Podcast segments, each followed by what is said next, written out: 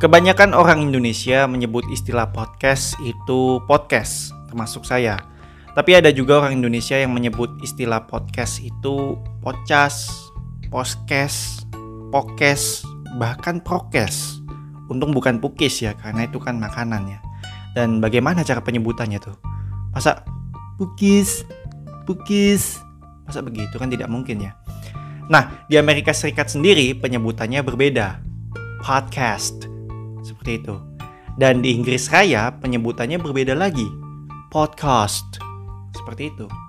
Tapi saya ingin tahu deh, selain yang sudah saya sebutkan barusan, ada lagi tidak orang Indonesia yang menyebut istilah podcast itu berbeda dari orang Indonesia kebanyakan?